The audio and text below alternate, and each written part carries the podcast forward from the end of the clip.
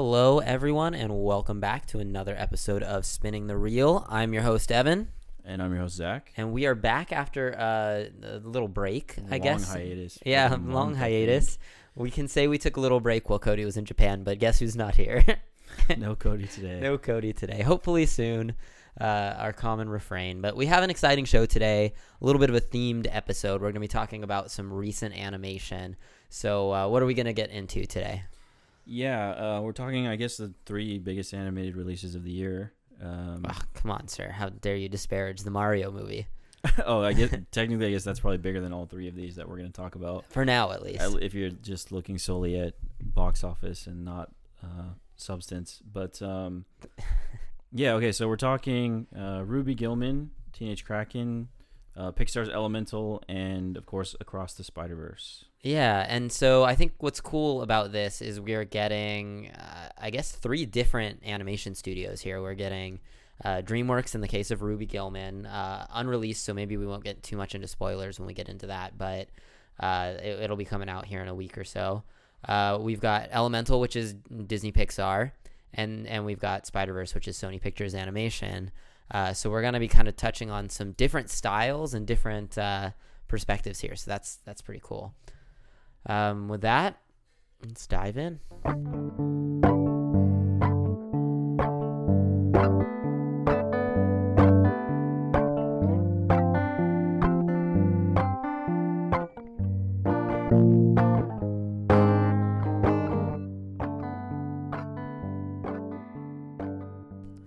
All right, Zach, let's start with Elemental because it is like the most recently released of these pictures. Uh, this is the latest Pixar movie. Do you want to try and describe what Elemental is about? Yeah, I mean, as we record this, it's still in theaters. Um, it is the story of uh, Ember, a a fire element person, I guess. You know, Yep. all these anthropomorphic elements, uh, including air, earth, and water. Um, uh, Ember is the daughter of an immigrant fire family that has uh, immigrated to kind of like a. I think it's called Element City. Yeah, it is called Element City, but it's kind of like a, a New York, you know, Yeah. a New York City um, from their home, and she's sort of trying to uh, live up to her expectations of herself and what she assumes her parents' expectations are of her. Mm-hmm. Uh, and she's poised to inherit her father's shop uh, after he retires. Right. Uh, and then, of course, something goes wrong. Water is found in Element City when where it was supposed to be, or not Element City, but in Firetown where it was supposed to be shut off. Uh, and that brings the character. What what's his name? Wade Yeah, Ripple. Wade Ripple. Yeah, uh, who is a water person, um, and also a city inspector who finds several violations and threatens to shut down the shop. Uh, so But very nicely. yeah, yeah, he's a very uh, in touch with his emotions kind of guy. Um, but so uh, Ember then has to go and uh, do everything she can to prevent the shop from being shut down and uh, save what she perceives as her father's dream. Um, and uh, they get up to some some hijinks, and we learn about ourselves. And it's it, you know it's it's Pixar. It's touching. Yeah. It is. It is. And I, will point out that uh, this is by uh, director, I think Peter Sohn is his name. Uh, yeah. Same director as The Good Dinosaur. So unfortunate. I know. And it's neither of those movies, this one or The Good Dinosaur, are necessarily bad movies, but they're just not. I- This one, uh, I guess I'll just come right out and say, is uh, it doesn't live up to the Pixar sort of reputation to me. Like, I wouldn't say that it's necessarily like a Cars 2 level of like a, a mess or anything. I think it has elements, pun intended, that work. Uh, but for me, it just doesn't all come together. It's, I don't know. What did you think? I I liked it. I you know I uh, it's funny that you opened the conversation that way because that's almost the sort of uh, conversation I had the next day at work. Um, I mentioned that I had I had watched this and people were asking me like, oh, like how was it? I'm like, you know, it was fine. And then I was like, but you know, when you say something's fine and you're talking about Pixar, like that's still better than most average animated movies that Yeah, come out in sure. a given year. You know, this will probably get a Best Picture nomination. uh, I'm sure, yeah. be- not Best Picture nomination, but Best Animated Feature. Yeah. Uh, Is this Pixar's on the- only thing coming out this year? No, th- I think they have Elio coming out that's later next this year. I think Is it that, that Yeah, I think the preview said 2024 on that. Oh wow. Um, then yeah, this might be their only release this year. right, the lane's clear for a certain other movie we're going to talk about in a minute. Yeah. Um, I could have sworn Elio was this year, but I guess I guess not. Uh, but so yeah, I, I felt like I had to qualify it that way. That I was like, you know, oh, I'm not saying it's bad. Like you should go see it if you like Pixar, if you're a fan of Pixar. Yeah. But uh, it's it's better than you know your average animated release this year, especially when most of the stuff we're getting is like from streaming services hiring some animation studio to make something to put on their platform Right. to drain your kids' brains for a little while, you know, while you're doing something else.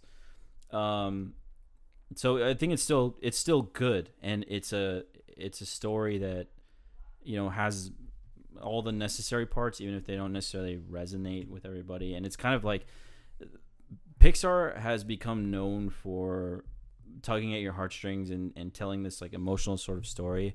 And I think maybe people are a little bit tired of that. Like it feels like they're just kind of trying to repeat their uh, success in the same way. right. And I think you know I think a little there's a little bit of that, but the story is still different enough from something you know uh, like their their last few releases for me at least that it I, I enjoyed it. Yeah, I, I think it's it's a step above like a Lightyear kind of thing. Oh, for sure. that's come out. But you know, the movie that came out before that, and one that I think we might reference in another segment, is Turning Red. mm-hmm. And the parallels with this one aren't as strong as when we're going to talk about maybe Ruby Gillman with that movie. But I think like Turning Red, if you look at both of them as like a first generation kind of immigrant story, Turning Red is one that is so specific and so like tuned into what it's trying to say that it feels much more universal than this one. And this one is trying to be more broad. Like you said, Ember's family is uh, like a fire family from Fireland, I think is literally what it's called. Fire Island or So- something. something like that. And they, they come to the city and I'm, it's kind of surprising how many like implied slurs there are in this movie. Like all the different elements have these like names that are offensive for other elements that they just call each other. And I'm just like, this is interesting. Not that that's at all what the point of this movie is, but I, I think it's just trying to be so broad in the way that like uh, this movie reminded me a lot of Zootopia. Like just broad in like uh, you know what if I elements were people and we made it and like a city for them kind of thing and it's the same thing with Zootopia and animals kind of stereotypes about certain things and it's fine like there's a lot of material to mine there. There's a lot of puns and jokes and and things like that but I don't think it really cuts to the core of you know Ember is a character you know dealing with this specific things that maybe a character like Meilin goes through in like a turning red kind of thing. And and I think it's when Pixar really goes for it and digs into what they're going for that that's when it really like opens up to to people. And and again I think this movie is is pretty good. Like wasn't I didn't walk out and think like man that was terrible. I want you know my money back or anything like that. But it was it was just okay you know? Yeah. Uh, the words of a privileged white guy from California. so of course, the immigrant story is not gonna not gonna Sure. resonate with you. no but but I mean like something like turning I'm, red I'm completely, you know Yeah, no, I'm completely joking. I mean, uh, yeah, I, I, I can, I can see that. Um, it doesn't feel as like, what's the word? There's not as much, I don't know, actualization Yeah. for me. Um, it, I do think that if you're, if you are one of these first generation immigrant children, this Yeah. movie probably, you know, resonate with you Sure. quite a bit. yeah Um, but uh, yeah, I, I can I can see that, and I I do think that some of that background stuff is a little distracting. Mhm. Um, just like Zootopia, I think Zootopia is a, a very good uh, comparison here because yeah, some of that stuff is just a little bit like that, like a little distracting. yeah I do think though that I, I like I like Wade and Ember as, as Yeah. characters, um, and kind of like the a little bit of touches of like they're sort of polar opposites, like emotionally, and then they Mhm. balance each other out, and how um, the way the characters are are animated, and it it really reflects their like emotional Yeah. state at that time. So it the movie looks good. Um, it does and there's there's a lot of funny moments and gags. Uh, and uh, Catherine O'Hara's in this. Mhm. She's great Yep. as as Wade's mom. Right. Hilarious. You like the fact that all of the uh, what was it? The windball teams were named after farts. Farts, yeah. Yeah, solid. I, I will echo what you were saying about it looking good, and that's something that we're gonna find a balance between the movies that we talk about. Like on one end of the spectrum is the Spider Verse kind of revolutionizing the way that we look at you know hand drawn and and these different elements that come in, and Pixar has always been the studio that is pushing the cutting edge on uh, the 3D animated stuff, and every time they seem to find just a new way to bring in something different. And this movie is very like tactile in the way that the elements feel. You you feel a very textural difference when you Mhm. see like ember and like the flickering of her limbs and and face and things like that. And wade's hair is kind of like flowing like water as he moves around. And yeah. like it, it doesn't look like just kind of a stock you know computer animated thing. Like it does look like some heart and soul went into the character design and just each individual element kind of having their own identity in uh, in the animation. And and that that was pretty cool to me Yeah, yeah, it, it does. It looks really good. Um, I, w- I was a fan of, of the animation. Uh, I think it, it the the movie's basically like a romantic comedy Mhm. in a way. Uh, the way that like you know they can't stand each other for well, not that he's immediately you know into her basically, but she like can't stand him at first because Right. she has these prejudice uh, prejudices from of you know that she was raised with against water and fire don't mix and like water people suck basically. Yeah. Um i think i i think she's kind of uh a, a manic pixie dream girl for wade that I wasn't necessarily a fan of but i don't know i i, I can forgive that. It's not too and Too terrible. Yeah, and I think there's something going on with like it does really seem like she does want to take over her dad's shop. That is like her stated mission and something that she's really working towards. And then by the end of the movie, I guess spoilers, she is basically convinced by Wade and his family and, and the people around her that she should be making like glass and sculpting. i thought that part was done well though And I, I think it's it's a good concept about like following your dream, but she never really seemed all that interested in doing it. It's just like, oh, she's good at this, she should go do it, and kind of thing. But it never really seemed like I, I don't know. They, I feel like it was played out as like um, a follow your passion kind of thing. yeah When it never really felt like it was her passion, it just kind of felt like something that she would do when the glass in the store broke or when you know she needed to repair a, a pitcher or something like that. You know. Yeah, I think I think the the the glass making, yeah, that, that's a little bit like um, they probably had that idea of like something that they needed in that spot. You know, Yeah. like they needed that that element to fill, and they're like, okay, glass making makes sense. You know, you can use fire to make glass basically, Right. and it it it is integral to the plot. Uh, but yeah, it does seem kind of like out of nowhere. Really, what Mhm. happens is she makes this beautiful vase that that that got broken Yeah. um, and then the entire the water family is like, oh wow, that's like super cool. Like, and just just so happens that the mom works at a gallery and is like, oh, I know the best glass guy in the city, and I can put you guys in touch. Um, but the other half of that that you brought up that I think is probably like really good uh, and done really well in this movie is I think you can kind of distill the message from Mhm. um, in a lot of Pixar movies the theme to like one sentence and for this it would be like your your unhappiness is trying to tell you something like your Yeah. and, in this case it's her anger because every time she's like forced to confront something that she doesn't want to confront about herself that's when she gets the most angry and then everything explodes and she doesn't have Things to deal with wrong, it it's yeah. more about it's more about having to deal with the consequences of the explosion itself than the thing that's causing it Mm-hmm. um and so i think that i think that is done really well and i think that that, that that's a good message Yeah, I think so. Like, I, I do think that there are, and that's tough because again, like it's we, reminiscent of yeah. like inside out right You Yeah. know?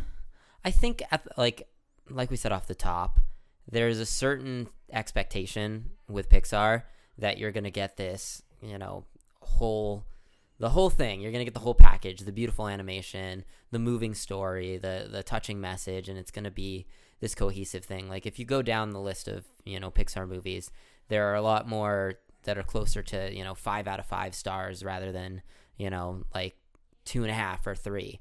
Um, and I think this is one of those movies where it hits on some of those elements. Like we said, it looks beautiful. It touches on some of these ideas of like you know listen to your emotions kind of kind of thing, like you were just saying. But then there's other ways where it feels a little bit messier than Pixar generally can be. And I'm thinking of that in terms of. Uh, and you made me think of it when you were talking about how Wade's mom kind of had a connection. And it's interesting because in that moment when she meets Wade's family, the story kind of goes from one of like uh, an allegory for race to an allegory for class. Yeah. And I think that those things are obviously intertwined in reality, but in terms of this movie, it really felt like they were shifting around what they were trying to say in terms of like what the metaphor that they're going for is. And it you have to be really detailed in that if you're going to kind of jump around with it. And I just feel like they didn't quite cement exactly what the whole thing was trying to say, even if some of the messages and individual scenes and moments do work. And the, the relationship between those two characters, as you brought up, is, I think, a very strong one. Yeah, yeah, I agree with that. Okay, so anything else to? I mean, where are we at with Pixar these days? Our, uh, I mean, last thing they released, I think, was Lightyear, right? Yeah. Before this, and, and Turning Red, Red. obviously, before that, which was great. hmm Um, I don't even was Soul the last one before that too, That sounds right. and and maybe Luca before that. So I mean, I, Pixar does seem like they're still on a bit of a roll, even if the last two haven't been. I'm trying to remember if Luca was strongest. before Soul or if it was Soul and then Luca and then Turning Red. I, I don't remember. I mean, it sounds But right. all those movies Yeah. in succession, and I think they're all successful to varying degrees. I mean, Lightyear excluded. yeah, that's the only one of that list that I don't really care for. Like, I don't even have interest in really watching it again. yeah. Funnily, Peter, Peter Sohn is voice of uh, Sox in that. Oh, Um, really? Yeah. Oh, okay. I didn't Mhm. know that. Um, Best part of that movie. Yeah, and he's also in Monsters University. He's the voice of uh, Squish or whatever that guy's name is. I saw that movie one time. I like Monsters University. Um, uh, but yeah, of, of that slate that you just listed off, I think Lightyear is the weakest and really the only weak one. Mm-hmm. Um, Soul and, and Turning Red were both excellent. I'm a big fan of, of Luca. I really like that Luca's movie. a really good movie. yeah. Are uh, are we excited for Elio? I mean, the trailer played before uh, before this one, before Elemental. Yeah, I trust Pixar. It looks Mhm. silly, you know. Uh, essentially, the the setup is that this kid gets abducted by aliens. Thinking that he is the ruler of Earth. Yeah, who then confuse him for for the ruler of Earth. Yeah, and he rolls with it. Otherwise, because otherwise they would kill him or something. Or Right. yeah, Yeah, that, I mean, it seems it does seem silly, but I think a lot of times Pixar movies seem kind of silly when they come out, and then you know they end up being even something like um, that's probably the silliest premise they've had in a while, though. I would say, like, I don't know. I think when when Turning Red was announced, and it was like, okay, a girl turns into a giant red panda anytime she gets mad, it was kind of silly, and it turned out to be really touching and yeah, I guess that moving, is you true. Especially if you just think about the trailer, um, yeah, mostly featuring like the red panda antics. right, Um, not really anything about the the core of the story. The right, that the family dynamic and all of Mhm. that. Yeah. Uh, and I mean, I think even something like Onward, which I think is the last movie that released before the pandemic, like that movie has kind of an out there premise a little bit too, like being almost like a Dungeons and Dragons kind of movie. That movie. seems like right up Pixar's alley, though. That does, is- right? That's just like a modern like fantasy, you know. yeah, Uh, and it, and it turned out to be, I think, a little bit more moving than people gave it credit for, maybe at the time. Yeah, Onward's okay. Yeah. it's another one. I mean, I think I'd put it slightly above Elemental, but that might just be preference for the setting and you know the story, like uh, in terms of. Uh, Just, you're just more, a big fan of Chris Pratt. It's okay. You Onward's, can say it. Onward's more adventure forward than right. something like Elemental, but I like Elemental enough, and Yeah, I guess it's more of a genre difference, kind of. Yeah, in, exactly. In that sense. Uh, any other thoughts on uh, Pixar? On, you know, on Elemental? I think that uh, I mean, I feel like audiences are just tired, honestly, um, and that's it. It In what way? the well, it just I mean, we talk. I feel like we talk about this every podcast, but just the modern like landscape of how films are uh, produced and consumed Mm-hmm. is creating these sort of trenches that like it's literally like if you if you're not in one of these areas your film is not going to be successful unless Right. it's like a micro budget movie you know that costs nothing to produce like you know indie horror and indie indie film is in a little bit of a renaissance at you know Yeah. at the lowest levels but mid budget movies non-existent and so you have like these large blockbusters that are trying to get people in seats and if it's you're not one of five different kinds of movies then you, you're not going to be successful and pixar is is in that Is know, one of those groups that can release a movie that people will see, and even then, Elemental seems to have kind of underperformed a little bit in the opening weekend. it was a huge flop Yeah, I mean, and you know, part of that is has to do, I'm sure, with timing. Like if you, I mean, if you look at any of the movie theaters around you right now, there are two movies in the the kind of similar space. I mean, just in terms of animation and maybe geared towards like families being able to go see them. You've got Across the Spider Verse, and even this new uh, Super Mario Brothers movie is playing uh, in most theaters still. still It is, yeah. You can you can check. I think it's even playing across the street from us is here. little mermaid still running the Little Mermaid is running, so there's a lot of competition for that space, yeah and a lot of, I think maybe more exciting options. Even though this is a Pixar, you know, i do think too that this was a little bit under marketed right, You know, as much as I or you or I go to the movies, like I've hardly seen an Elemental trailer. yeah. They started advertising it so early too that I think it's just I kind of I mostly maybe- remember like the announcement and the teaser, Mhm. uh, but leading up to to the release, nothing. Not even on like Disney Plus, you know, Right. They can have a huge banner saying like, "Hey, you know, this movie's coming out," or even like. I, I'm, I'm surprised they're not doing anything that's like uh, pre sort of supplementary material. You know, like Mhm. if you if you have a streaming service and you have a movie coming out, uh, make some little Some sort of tie-in, or yeah. like, yeah, or like featurettes or something. You know, what would essentially be bonus features on a DVD maybe, and you can put those out first Mhm. that aren't going to give away plot details or anything like that. but just get to know some of the characters or some of the setting even. Yeah, exactly. Or just you know some maybe more cheaply produced animated shorts, Right. Because there, there's a ton of that stuff uh, for other like Pixar established IPs. Like there's a ton of like Toy Story shorts and other stuff that you know I'm surprised they they haven't done anything to do more of a push. It's this one really seems undermarketed. Yeah, I, I could see that. Uh, that reminded me of one thing that we didn't talk about either. Did you see the short before Carl's date? Yeah, I did not like it. No, didn't. It seemed very out of character for that for that character to. I agree. Like Go we through didn't, that we didn't date, need yeah. see that. Right, know? it's just it's just disturbing. yeah now we have to think about that when the end of up is basically perfect right you know uh they got they did the mission He's got his family that Yeah, he's, they- he's found. they uh got the house to the falls you know in, in honor of ellie and they get home safe and you know uh carl's a father figure and they have Dug everything's good that's it we, Yeah. didn't, we didn't need any more of that you know I wonder if it's just because it was Ed Asner, right, that played uh, that played Carl. yeah I think that he got credited in the short as Mhm. well. So I wonder if they just had been working on different things with him and just had some of the audio, and they're like, we got to get something out with with him while we've got the recording. I don't know, but unfortunate it it was uh, it was indeed. What uh, what do you think? Why don't we round it up? uh yeah sure um three stars out of five Okay, I elemental don't have it in front of me. It's been a minute, but I, I think think, I gave it two and a think I gave it two and a half too. Yeah.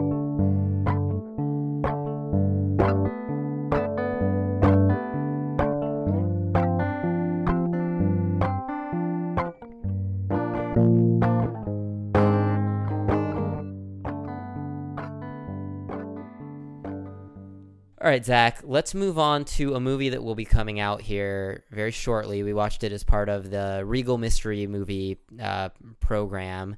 Uh, that movie is Ruby Gillman, uh, Teenage Kraken. So I'll, I'll take a crack at this one, if you will.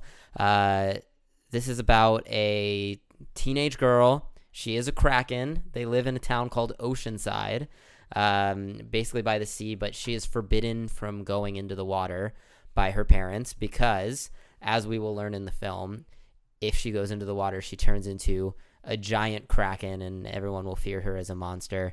Uh, she's going to school. She has friends. Uh, she feels like an outcast and, and a loner because she's basically not allowed to go to any of these events that have anything to do with the water or anything nearby. Um, also, she's blue. Uh, and they tell people that it's because they're from Canada, which I thought was actually a pretty funny joke. Yeah. Um, but yeah, it, it's it's basically just sort of uh, about this girl who feels like an outcast in her home and uh, is kind of yearning for something more. And the story kind of gets into I don't know the intricacies of different sea creatures and uh, and how they interact with uh, each other in the world. Yeah, it's funny. I don't know if outcast would be the first word I would use to describe Ruby. Like, um, she definitely feels left out Mhm. uh, of like a lot of modern teen experiences. You know, uh, the the the one she's chasing after in this movie is prom. Yep. Um, she wants to go to the prom, but the prom is on a boat on the water, which is why her, her mother doesn't want her to go because she's afraid that something That's a good could point. happen Yes, to the prom boat. does feature prominently in this film. and but she has a core group of friends and she doesn't seem unpopular in fact she's a math tutor for like a popular kid hmm but he respects her It- Yeah, like it's very clear that they are both interested in each other from the beginning. It's not like she's pining after somebody more popular that isn't interested back. yeah so and no one's like other than the weird pirate man um who calls her out for crossing the street uh no one at no one at school i, I can't remember her, like I- picking on her or There's anything. some no, they don't pick on her necessarily, but there are some like allusions to things that have happened in the past, like her friends bringing up all the different times she wasn't allowed to go do this, or that they had to like stay in because she couldn't go do these things. And I guess you're right. Maybe she's not an outcast. Maybe she's not being like necessarily bullied, but she definitely is different and feels different yeah from everyone true. else. And so, in that sense, she is to some degree outside of the experience, maybe as you described. But regardless of that, what did you think of uh, of Ruby Gillman? overall, I thought uh, you know positive impression. Um, a lot of stuff I liked. A lot of uh, a lot of it was pretty funny. Um, I think that mostly comes down to the to the extraordinary voice cast. Like there's a lot of Mm-hmm. Yeah, good good voice cast. excellent uh, voice actors in this one. Um, we got Sam Richardson, Will Toni Forte. Collette, yeah, Will Forte. Uh, Who was Jane Fonda? Was it Jane Fonda? yeah? Jane Fonda's yeah, the, grandma. the Annie. Murphy, I think, is the Annie Murphy, not Eddie. If you if you heard that as Eddie, but Annie Murphy as um the mermaid. Uh, I don't know. Oh, that's right, right. She was the mermaid. Colman Domingo Yeah, played the dad. Yeah, I'm trying to remember if there's anyone else, anyone else that uh, has a has a prominent role, but I think that's really it. Yeah, pretty stacked. Very recognizable. I think throughout the movie, we're kind of just like, hey, is that that's that person? Yeah, you know, like yeah, here and there, a, a surprising number of people from I think you should leave uh, sketches. So that's uh, that's always a treat. I so kind of calling back to something we just talked about with Elemental and sort of audiences being tired, and we've I don't know if this I'd say it's a theme that we've discussed really on this season, um, or just something we've we've mentioned a couple times, but.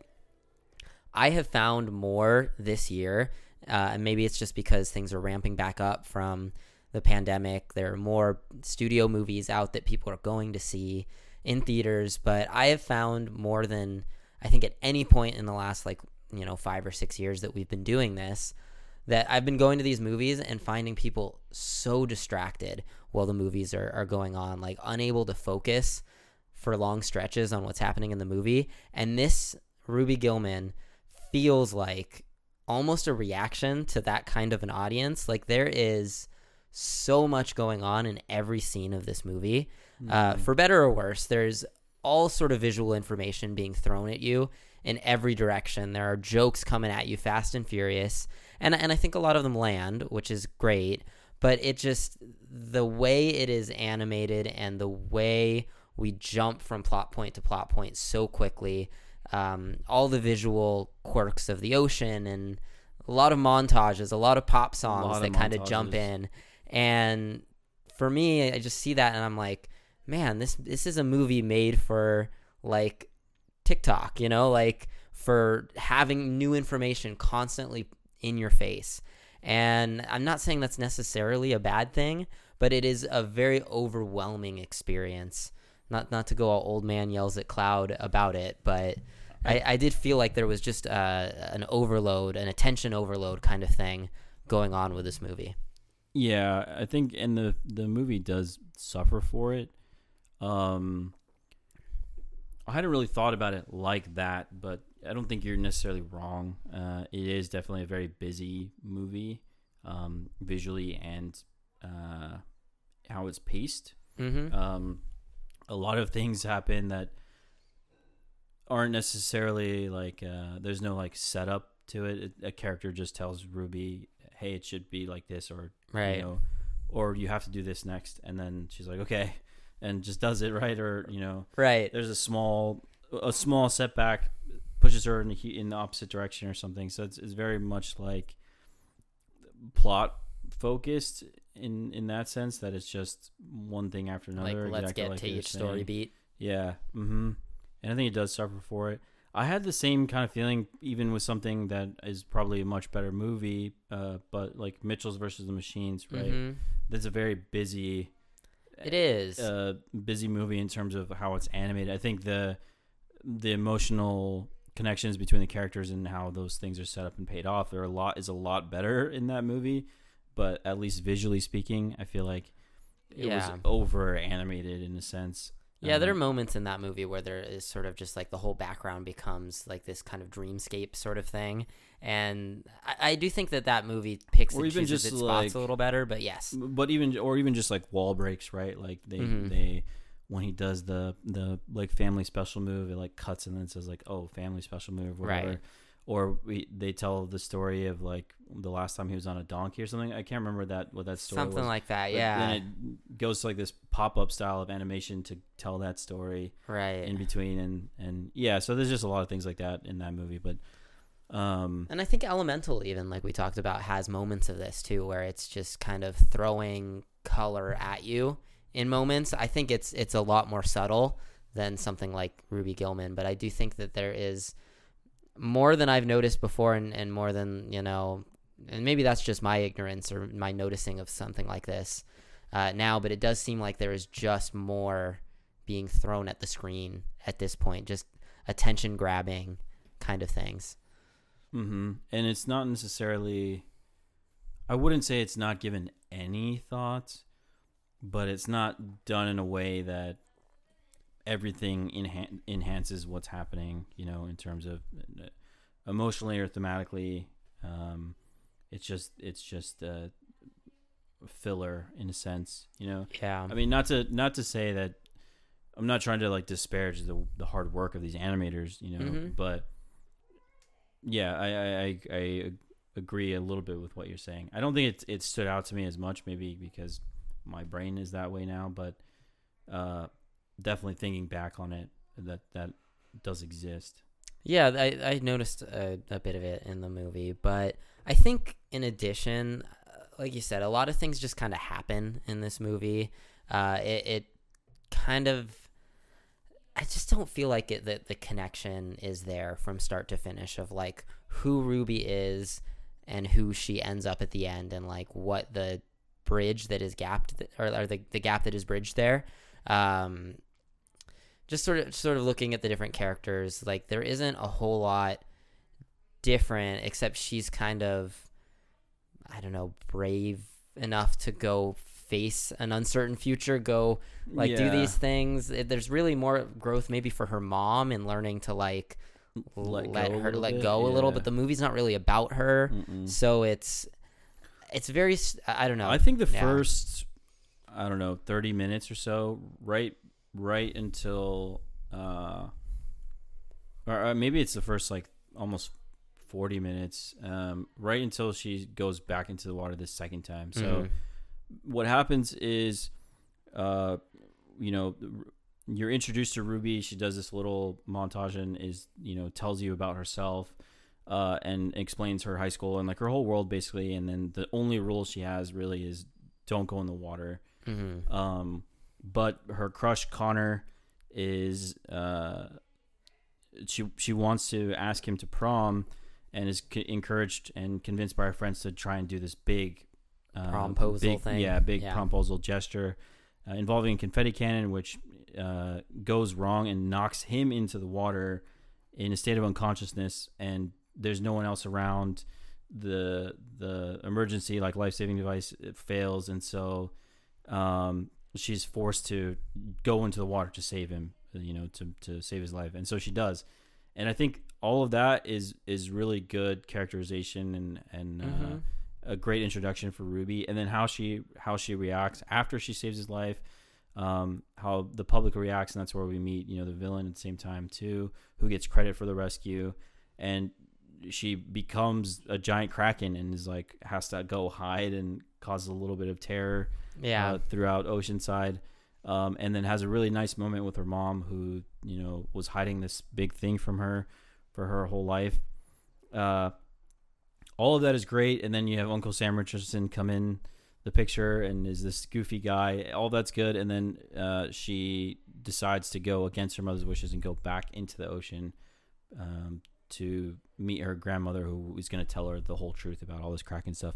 From that moment, Ruby is just bouncing from one thing to Just the next. task to But- task, MacGuffin to MacGuffin. yeah, things that- exactly. yeah. like her grandmother agrees to train her about being a kraken, and then you know uh, she becomes friends with with the villain, the, the mermaid. right, and to to very little end too. I guess I, I Mhm. would say like there isn't really there isn't really a goal that she has been working for other than she wants to go to prom and Yeah. and that is really kind of sidelined by this new world that's opened up to her understandably so It's But- kind of funny too because Yeah. the reaction to um, her krakenness by the public and even her friends is very, very negative. yes You know, they're uh, terrified of her and they want to hunt her essentially and, and without kill, knowing it's her I yeah, kill the say. beast. yeah. And then the moment that we find that everyone finds out that it's her and this huge confrontation at the end of the movie where it's like a giant mermaid versus these giant kraken. Uh, as soon as they hear that it's Ruby, everyone's like, "Oh, it's Ruby. It's cool now." yeah great yeah. Yeah it's really funny and then even the guy who spent his life dedicated to hunting Yeah. krakens is just like, all right, it's cool. You know, I got a mermaid instead. We're Yeah. good here. and I think that it's it's really interesting in that none of the characters really do have like any of them, right? You would think that there might be something from the grandmother learning to, you know, kind of respect the human people and the human world a little bit. You might think that uh, maybe there would be some amount of complication with the with the mermaid character, but it just is, you know, like it's just this straight, you know, villain and hero kind of thing by the end. And I think that where this movie had some chances, I don't want to get into too specifically some of like the things that happen and the way that they interact with each other.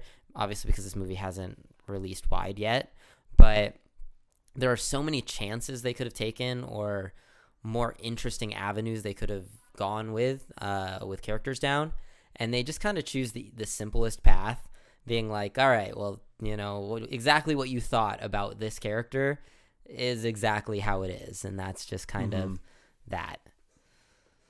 Yeah, and the use of uh, Narissa here as the the mermaid hmm is. Hundred percent an excuse just to like make digs at Ariel, like, Right. You know? And yeah, no just- accident that this came out a couple or like a month after The Little Mermaid. yeah, it's really silly. Um, I don't know how much more I have to say about it. I, I don't really either. Uh, I do think it's interesting just the the idea that we got a mystery movie like that was a big animated studio release that they've been advertising a lot. You know, these things have generally been either like a streamer movie or something that is like so small that it wasn't even going to get a wide release in theaters regardless. And this was the first one to me that felt like, oh wow, we're seeing like an actual studio movie that's going to get out into theaters in a few weeks, and, and we're seeing it early. And I think that's uh, maybe either indicative of the quality or the expectations that uh, that Sony had, or I guess not Sony, it's DreamWorks has for this movie. Um, but still interesting because I, do think this is a movie that will play everywhere for at least a few weeks. Yeah, I it's be it'd be really interesting to get a little bit of like inside baseball on how this is working out for Regal and and the studios that they've partnered with. Yeah. Um, because there's not a movie, a mystery movie I've been to that isn't basically sold out Mhm. um, in the theater that I went. And in even in one case, the one time that I, I went where uh, it wasn't super crowded was because the showing that I booked was the overflow. So yeah. the initial one was completely booked up, and then the second one, you know, was about fifty percent full. Yeah, I think Paint sold out, and then they had an overflow showing of that.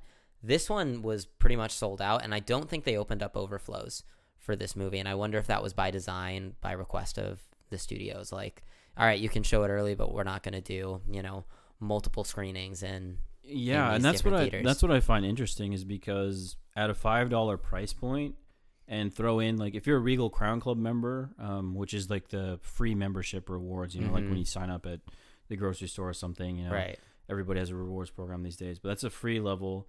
If you're a Regal Crown Club member and you buy a mystery movie um, a ticket, you get a seven dollar combo, which is like a fifty percent discount on a, a small popcorn and a small drink. yeah, Uh, and so I think at that price point, like people are showing up for it, and they don't even necessarily care what movie it is. They're just going because they want to go to the movies, and uh, it's accessible at, at that level, Right. You know, um, to do that. And so I'm curious if it's how how it's worked out. If if uh, I mean, as far as promotion, it looks successful from the outside. But Right. whatever deal they've worked out in terms of you know who gets what percent of the profits, Yeah. etc. Like, I wonder if the success of this program is going to um, mean that more movies are going to be released uh, in a format like this, or even just at like a discounted ticket kind of thing. Like, right. you know what I mean? Like a dynamic pricing kind of thing, or maybe just like, Yeah. you know, yeah. And I Or wonder like how non- much in a yeah. non-mystery format, right? Like, hey, come watch this movie early for five bucks. I and I think there is an element to it that is the mystery. You know, like people do like to feel like they're getting in on something early, and and I don't know, maybe if they knew that it was going to be something they'd seen a trailer for that they didn't want to see, they wouldn't show up. But I feel like people kind of figure out what the movie is going to be beforehand almost every time. But yeah, it'll be interesting to see sort of how this movie does instead of some of the other ones because I think the biggest opening of any of the Regal mystery movies previously was Missing, um, which Mm. was the searching kind of spin-off Yeah. sequel. Yeah, yeah. Uh, and and again, a movie that I don't know that it had super high expectations. It did kind of play most theaters, I think, not for very long.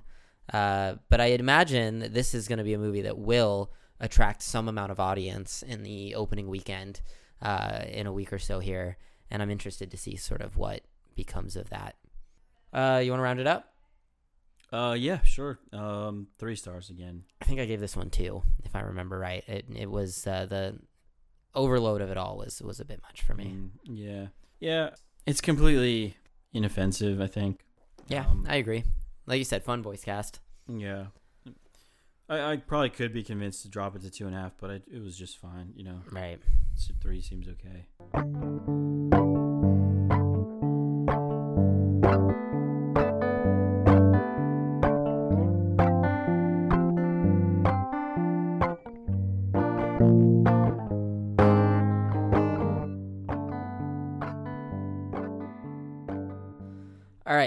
Let's close things out with uh, what is, I think, still the number one movie in the country right now, which is uh, Spider Man Across the Spider Verse. It's not the Flash. I don't think I could be the Flash. I don't know, man. Dude, oh, man. Didn't that movie bomb too? everything and nothing is a hit these days? Nothing is a hit except for Across the Spider Verse And Super Mario. and Super Mario. uh, do you want to describe the plot of this or Super Mario again if you want? You can. Uh, yeah, across the fire, uh, across the Spider Verse, the follow up to I think it's 2018's or 2019's. Uh, no, that that was 2018, I think. um, into the Spider Verse, which of course uh, introduced us to Miles Morales on the big screen. Um, this is the sequel to that, uh, and it follows the story, kind of more of Gwen. I want to say like Yeah. Gwen is a big character in this, um, even more than than the first movie. Uh, essentially, the events of the first movie, in which a multiversal um, Anomaly. Collider. Yeah. Uh, well, so the Like, whatever. Yes. Go Yeah, ahead. so- Sorry. essentially there were some events in the first movie, uh, uh, you know, a science experiment kind of gone haywire that opened up, uh, like, uh, destabilized the multiverse is is the, probably the best way to explain it. Um, and w- one character, uh, Miguel O'Hara, Spider-Man 2099, is has taken upon himself and created this sort of Spider-Man society to clean up the multiverse. Um, and through that, Gwen becomes part of that society, and we have Miles, who has sort of been on his own since the events of, of Mhm. the first movie. Um, And it's and- been a, a couple years or something, right? It's not like an immediate ap- aftermath. it's probably been like a year and a half Yeah. um, since the since the events of the first movie. Uh, but so Miles is alone in his own universe, the only Spider-Man, uh, and there's all this kind of stuff happening in the multiverse. Um, and the Spider Society is is making sure that these anomalies don't get out of hand. Uh, Miles is doing his normal Spider-Man stuff and runs into a villain called the Spot, Yep. um, who wonderfully played by Jason Schwartzman, uh, and um, who he presumes is a low-level villain because he's rather inexperienced and not intimidating. He's kind of uh, bumbling a little yeah, bit. mhm. Yeah. But unbeknownst to Miles, is all is actually a product of the same multi-dimensional like rift that he is because the spider that bit him is not from his dimension. Uh, is a very long plot. I'm, I'm basically Right. this is a synopsis at this point, but anyway, yeah, the villain of the spot becomes this multi-dimensional threat, ga- gaining the attention of the Spider Society, it to Miles' universe, and then he gets to see Gwen again and gets pulled into this uh, This world of situation. spider people. Yeah. Yeah, and and the threat that is the spot to the to the multiverse. Um, that's like I guess the basic setup of the of the movie Yeah. is um, Gwen becomes an outcast in her own universe, joins the Spider Society, and sees Miles again, and then accidentally drags him into this multiversal level threat, uh, of which he is not ready for. Um, Yeah. and uh, this is technically when this movie was announced it was announced as a part one uh, and it very much is that The uh, the movie ends on a cliffhanger. yes it does. yeah. Like th- this, there's not a resolution completely to the events of this story. yeah no not yet we'll have to wait until i believe the last one is called um Beyond the Spider Verse, I want to say. right yeah beyond the spider verse yeah so this is very much like an empire strikes back installment Yeah. um in in the spider verse trilogy uh i think that's that's as basic as you can get about the plot explaining the the basic elements of it without explaining the whole movie I think there's a couple things I might add that's not necessarily just like plot, but Mhm. that gets into sort of what the movie is trying to say and do uh, with these characters. And I think one of the important things to point out is that the Spider Society that has been set up by Miguel O'Hara, part of their core mission is to ensure that in all of these other dimensions, that the Peter Parker or the you know whoever the Spider person in that um, that universe is goes through their tragic loss that makes them into the hero that they become. They they lose their uncle Ben, that they lose yeah whoever the person is that they're supposed to lose to create it. it I think they have a name for it. It's like a that's they're called canon events canon events. Yeah, uh, and as part of what happens in this movie, it's revealed that Miles is was not supposed to be Spider-Man. That kind of running counter to all of what the first movie was trying to say as in anyone can wear the mask anyone can be spider-man as long as you know you have a good heart and you are you know willing to do what's right and and put yourself at risk like you can be spider-man like you can be the hero of this story this movie is is a rebuttal to that in a way like a, a literal rebuttal in that characters are telling him that no you can't. You are not supposed to be spider-man that that is not the way this was supposed to work. Um, but that like you thematically that kind of translates to you write your own destiny. There's no one that can tell you that there is a certain way things were supposed to go. And i think that is an important piece to like keep in mind with what this movie is going for. Yeah, that really sums up basically the theme of the of the movie. Um, is yeah, what what the message was of the first one is that anyone can be Spider-Man, and that's sort of what's universally like beloved about the character in general is that even when when the character was being designed by by Stan Lee uh, and uh, Steve Ditko, that it could be anyone under the mask. Like anyone could relate to this hero because we Mhm. all have stuff you know that we're going through and uh, and responsibilities and tragedies in our lives and yeah and so in this movie um it it it is the position of some of these Spider-Men, not all of them but Yep. some of them that that the universe is set in one way and that it, it has to be that way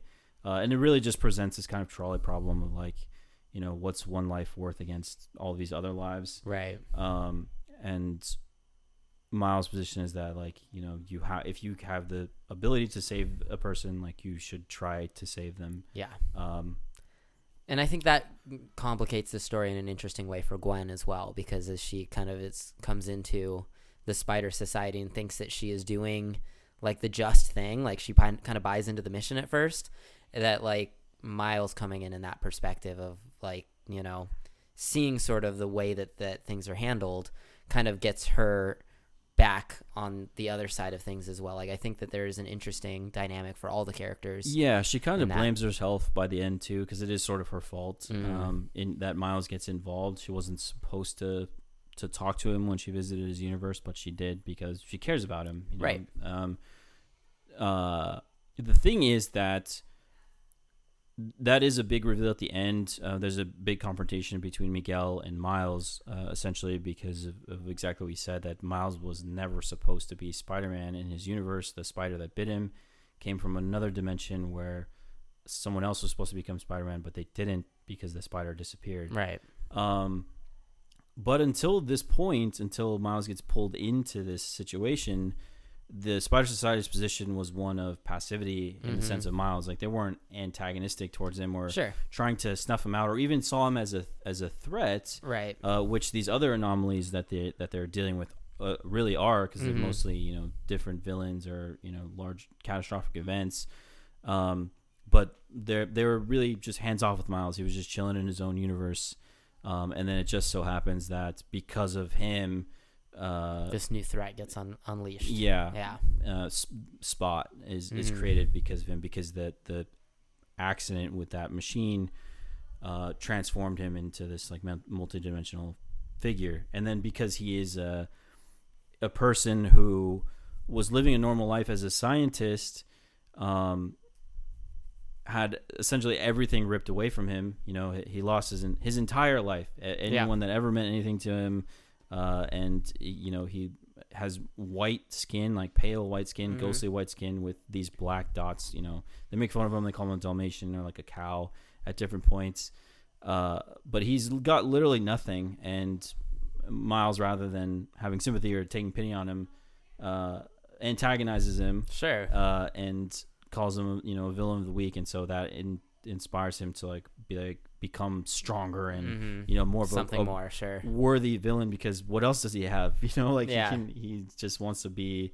Uh, he won't, is to trying to, notable, challenge. sure, yeah, yeah. yeah, challenge Spider-Man, and like he literally has nothing better to do with his time, uh, which is why he became a criminal in the first place because he can't get a job, he can't Right. live a normal life. He's become completely ostracized, and uh, and so that is a, a that is an actual threat, which is not what the Spider Society perceived Miles as. But then he gets pulled in because of Spot, and then Mhm. because of Gwen. Uh, and that's what kind of forces the the Spider Society's hand and like Miguel to try and trap him from going back to his own universe, um, and starting this confrontation with all of them. Uh, we're talking a lot about uh, sort of the the theme of this and some more of the plot elements. But I just want to say, like, this movie is incredible. It's very Um, good. Yeah. The first movie of Into the Spider Verse was also really, really good. Where Uh, do you fall on the like w- preference between the two? Um, I think I like this one better just because I like Miguel. Like, I Yeah. mean, I'm a big Oscar Isaac fan already, Sure. and then the character of Miguel is is really interesting to me. He's like one of these tragic figures that that really a- appeals to me. Um, Mhm. Very much like a uh, like a Llewyn Davis type, or you know, um, someone who's like like uh, like Theo from from Children of Men, who's like become jaded uh, Yep. because they lost something that was important to them, and but they still feel this sense of, of responsibility. yeah. and even though you know. It's it's not hard to imagine both sides having some validity to their argument, Mhm. uh, in the sense of like it's it's a trolley problem, right? Like, do you Right, risk sure. do you risk the multiverse for one life? The, the where he where he crosses into like the villain threshold is the way that he like almost has this prejudice against Miles because he's he believes he's not supposed to be Spider Man. He Yeah. you know, and he threatened he's threatening the multiverse, but there's something personal there that I think we're gonna learn about more and Sure. beyond the Spider Verse about some maybe some more of his past. But he's really very ruthless Yeah. uh, when it comes to to Miles and essentially telling him, you know, that he doesn't he not only is he not Spider Man, but he doesn't deserve to be, and that he's you know he's nothing. He's he is a mistake, Mhm. and that if you know he didn't exist, then none of these other problems that Miguel has would exist either. So he's Right. really pinning pretty it all pretty on him. harsh. Yeah, yeah. I granted I've only seen the movie once Mhm. and I think that Into the Spider-Verse, although I loved it the first time I saw it, really has grown on me across multiple viewings as well. There's so many elements and so much depth to that movie. Um, I do think that just by personal preference, like a part 1, part 2 sort of structure to me really it just bothers me. Like I like my movies to have some resolution to it. And again, I know this movie doesn't like leave all of its threads completely, you know, uh, frayed or anything like yeah. that. No, eh, pretty much every every character, or well, at least Miles and Gwen, who are the main characters of this Right. movie, have story arcs in the film that are completed by the end of the runtime. Yeah, I, and I just I think that you know this is a, clearly a story that is attempting to be told across two films in in a way that obviously the first movie was much more self-contained. Uh, and I think that's just maybe a personal preference. I want to see the movie again before really getting into like all of that. But for now, I, I lean more on Into the Spider Verse than Across the Spider Verse. Mhm. But I mean, well, they did drop the part one, right? Yeah. and it is just it's just across Spider Verse. It is it's a sta- it's a standalone movie. It does end in a cliffhanger. It's very much like I said, like an Empire Strikes Back type Yeah. of thing, where it, you know you could easily imagine a new a different edit where instead of meeting you know uh, alternate uni- Earth Earth forty two Miles as the Mhm. Prowler at the end of the movie, um, that gets relegated to a post credit scene, and the movie ends with him just like making it, uh, you know, uh, making it back home or something, or or, or Sure. to Earth forty two, and everything seems like it's okay or, or something like that. Like, right, There's there there could be another uh, another way to end the movie, and then yeah, th- this twist, this cliffhanger is is the is the post credit scene. Um, because yeah, I think you know, it's it's very much that that style of movie where there is a cliffhanger, yes, but it does right. Miles and Gwen it, both it get their own story things. arcs. Yeah. yeah.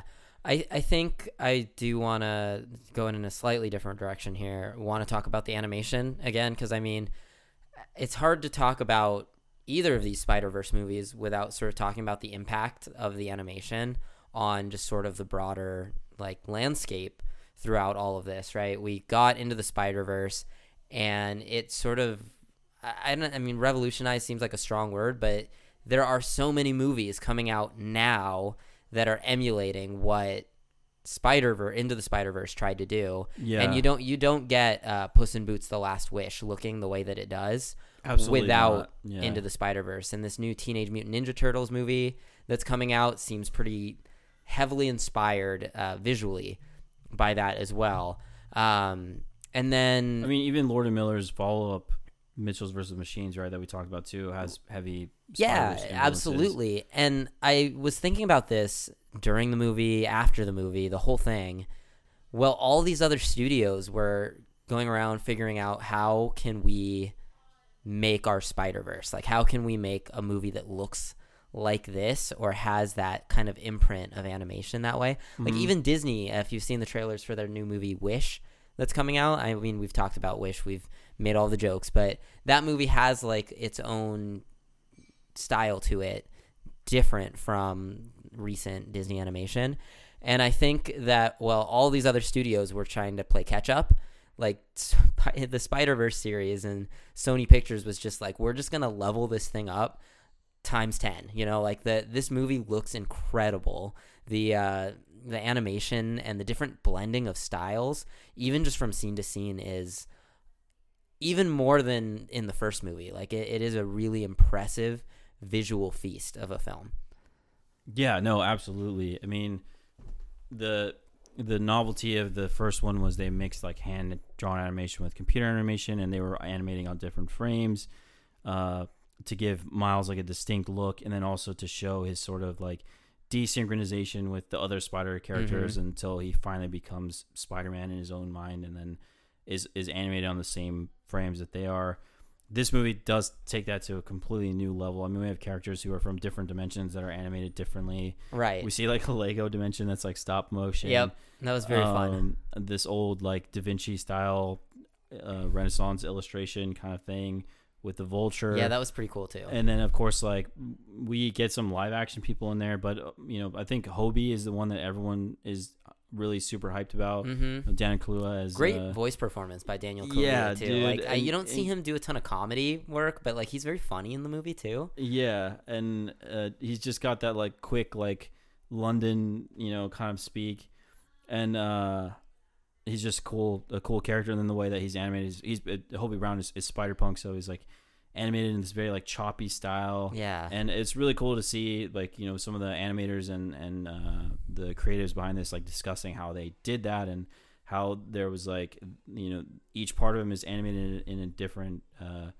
uh, on a, on a different frame so his jack is like always offset and his guitar is like always different from like how his body's moving and hmm just really super cool stuff Yeah, and, you can tell why it took like five years for them to to put all of this together. yeah And it was worth the wait because you, you're getting and not only the animation too craft. but just like even the backgrounds and like some of the color palettes like Mhm. the way a, a, particularly when we're spending time with gwen the colors of her world reflect you know her internal state at the time and like when things are in balance and when they're not and when she's confident and when she's not uh, really really just beautifully done so Yeah. good Yeah. I read a story that uh, like a main uh, hub of the animation team that was doing this was based out of uh, Canada, based out of I think Toronto maybe, Hmm. and uh, that they actually like basically asked to design a character, and they designed this hockey jersey wearing Spider Oh, yeah, Woman from yeah. Canada. Yeah yeah. And uh, like Lord and Miller kind of signed off on it, and but because most of like the assembly team for like the final uh, cut of the movie was based out of Canada, they just kept slipping the the Spider Canada character into Mhm. the background of like a lot of different scenes. that's funny And I think like Lord and Miller were saying in, in an interview or something like they, they were like this is gonna be unwatchable. We're gonna like every they're gonna be in every scene. There's gonna be continuity errors. like it was just uh, a funny thing, but like the passion that goes into this, I think it speaks to that as well. Like everybody kind of brought a little bit of themselves into this movie, and it feels more, even though it is Sony Pictures Animation and it's a you know big studio sort of thing. It does feel like it has that sort of independent spirit of like you know all the voices contributing or involved and very collaborative thing. It feels like it's a movie that is trying to, you know, be open to everybody in a way that the first one was too. And I think that it's uh, there's a reason that people have kind of attached themselves to these movies and that they have been really drawn to this in a way that maybe they haven't been for some of these other kind of projects that have come out, um, even that have like IP appeal. Uh, I, I think it's just it speaks to the to the craft and the uh, and the work that went into these. Yeah, there's really just so much care that goes into it on every level.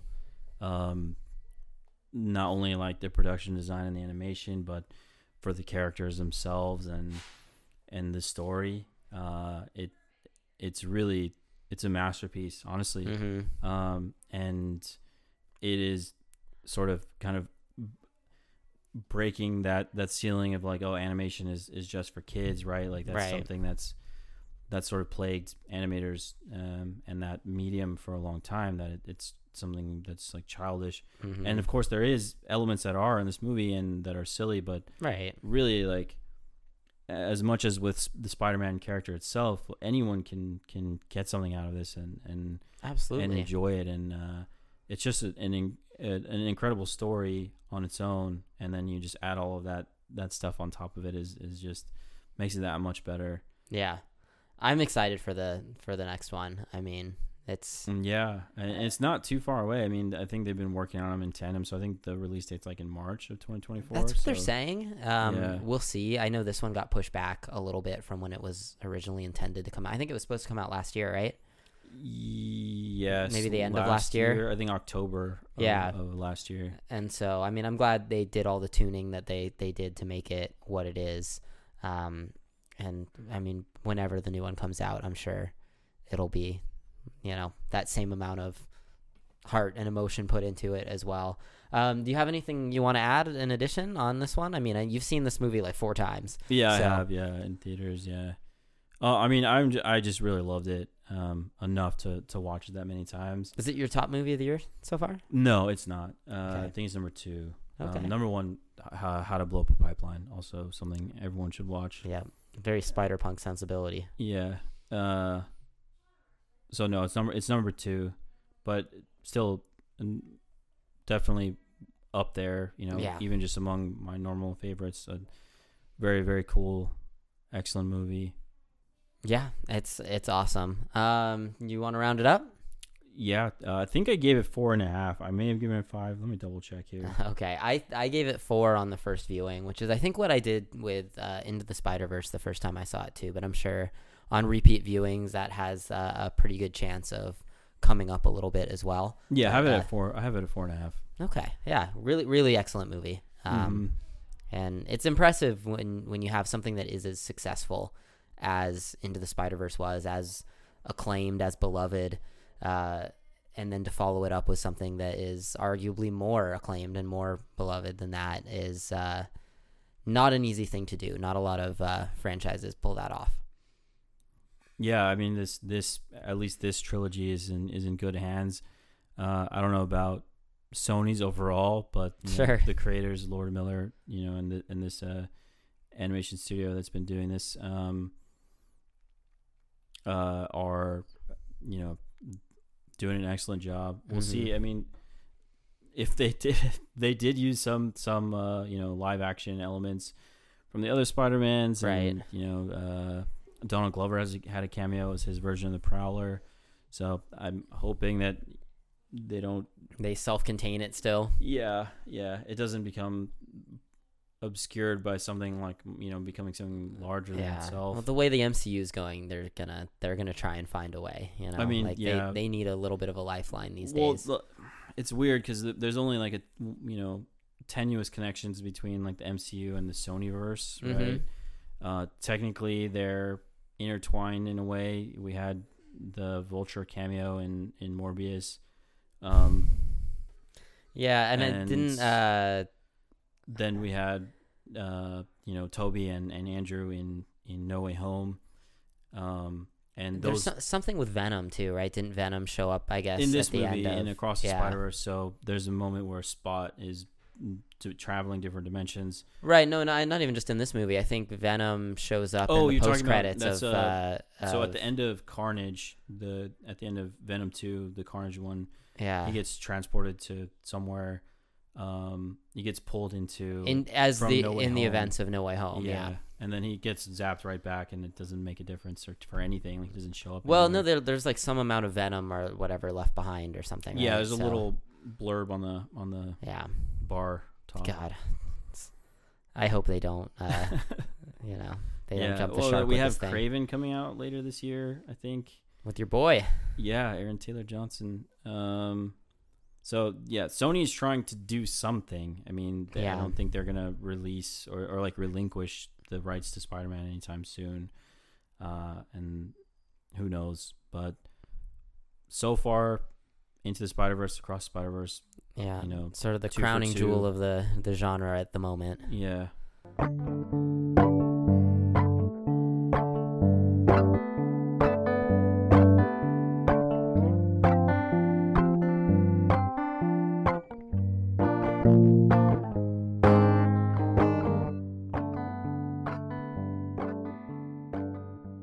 All right, Zach, that is going to do it for our animation episode this week. Uh, thank you for everyone uh, for hanging in there with us as we uh, we took a little break here the last month or so. Uh, we are hoping to get Cody back soon. Uh, where can the people find us? Uh, as always, spinningthereel.com, R E E L, uh, for. I don't think there's been a review posted Not there not for a while. quite some time. yeah, even longer break there. Uh, I mean, it has links to all our episodes and stuff, and That's true. Um, check it out. Uh, for How about where they can find you? Yeah. Yeah, for myself, you can find me on Letterboxd at painted underscore dog. Cool. I'm at Evan D26, and I think Cody is at DJ Rote, R O T E, but the O is a zero, I want to say. yeah, R zero T E. Yep. Yeah, so give us a follow. Uh, give us a, a, I don't know what it is on Apple, a like, a review, a five star Yeah. rating, whatever. yeah, yeah. Uh, we would appreciate it. And uh, we'll see you hopefully next week.